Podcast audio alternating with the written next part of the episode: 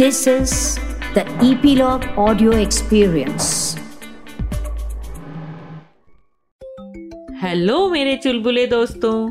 चुलबुली tales की आशा नानी आज फिर आपके सामने है अपने खजाने की एक और नई कहानी लेकर। म्यूज़िक डे पर संगीत के जादूगर तानसेन के बारे में जानने से ज़्यादा अच्छी बात और क्या हो सकती है? है ना? तो दोस्तों तानसेन का असली नाम राम रतन था। वे बचपन में बड़े शरारती थे। खूब बदमाश। लोगों की नकल उतारकर उन्हें चिढ़ाने में राम रतन को बड़ा मज़ा आता था। उनकी इन्हीं शरारतों से, इन्हीं मस्तियों से तंग आकर उनके पिता ने उन्हें गायें चराने के लिए जंगल में भेजना शुरू कर दिया। वहाँ कई सारे पशु पक्षियों के बीच रहते रहते वे उनकी आवाज़ें बड़ी आसानी से निकालने लगे। कई बार खतरनाक जंगली जानवरों की आवाज़ें भी आराम से निकालकर वे लोगों को डरा दिया करते थे। एक बार फ़ेमस गायक स्वामी हरिदास उसी जंगल से गुजर रहे थे। उन्हें देखकर राम रतन ने चीते की आवाज़ निकाली। अब तो स्वामी हरिदास और उनके शिष्य, उनके सारे स्टूडेंट्स डर के मारे भागने लगे। तभी राम रतन पेड़ के पीछे से निकले और हंसने लगे। फिर क्या था? स्वामी हरिदास के स्टूडेंट्स ने राम रतन को पनिशमेंट देने की कोशिश की। पर स्वामी जी ने उन्हें रोका और राम रतन को लेकर उनके पिता के पास पहुँचे। स्वामी हरिदास ने पिता से कहा कि आपके बेटे की आवाज़ में इतना दम है, इतनी खूबसूरत आवाज़ है कि यदि आप इसे संगीत सिखाएँ, इसे म्यूज़िक की ट्रेनिंग दें तो ये बहुत आगे बढ़ सकता है। पिता मान गए। और स्वामी हरिदास ने अगले ग्यारह साल तक राम रतन को म्यूज़िक की ट्रेनिंग दी। अपनी गजब की गायकी के बल पर राम रतन जल्दी ही ग्वालियर के राजा के खास बन गए। बादशाह अकबर एक बार वेश बदलकर मतलब सीक्रेट स्टाइल में, स्वामी हरिदास के साथ राम रतन की गायकी सुनने गए। और सुनने के बाद ज़बरदस्त फ़ैन बन गए वे राम रतन के। इसके बाद बादशाह अकबर ने राम रतन को अपने दरबार में बुला लिया।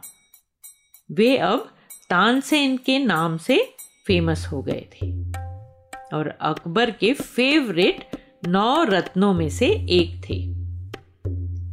तानसेन ग्रेट म्यूजिशियन थे। संगीत में उनकी टक्कर का कोई दूसरा पूरे देश में नहीं था। वे संगीत के जादूगर थे। एक बार कुछ जेलस लोगों के उकसाने पर बादशाह अकबर ने उन्हें राग दीपक गाने के लिए कहा। तानसेन ने मना किया।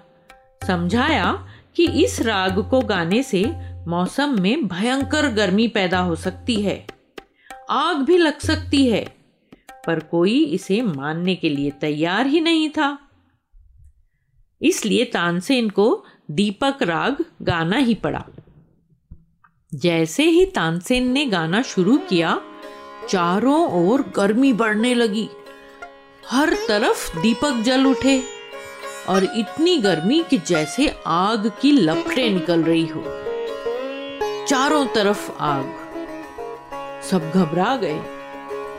तब तानसेन ने राग मेघ गाना शुरू किया। मेघ मतलब बादल। गाना शुरू करते ही चारों ओर काले काले बादल छा गए। ठंडी ठंडी हवाएँ बहने लगी और थोड़ी ही देर में बरसात शुरू हो गई। चारों तरफ़ मौसम ठंडा हो गया। ऐसी जादूगरी थी तानसेन के गले में। बेमिसाल म्यूजिशियन, संगीत के सम्राट तानसेन। आज भी तानसेन की याद में हर साल ग्वालियर में तानसेन संगीत समारोह मनाया जाता है। तो ऐसे में संगीत के इस सम्राट तानसेन को याद करके हम भी यह सीखें, यह समझें कि अपने अंदर छुपे गुणों को पहचान कर उसी को आगे बढ़ाने से हम भी कमाल कर सकते हैं। दोस्तों, आप भी ऐसे कई लोगों को जानते होंगे जिन्होंने अपनी अपनी क्वालिटीज को समझा, पहचाना और आगे बढ़े। क्या आप ऐसी कहानियाँ हमारे साथ शेयर करेंगे? हम इंतज़ार करेंगे।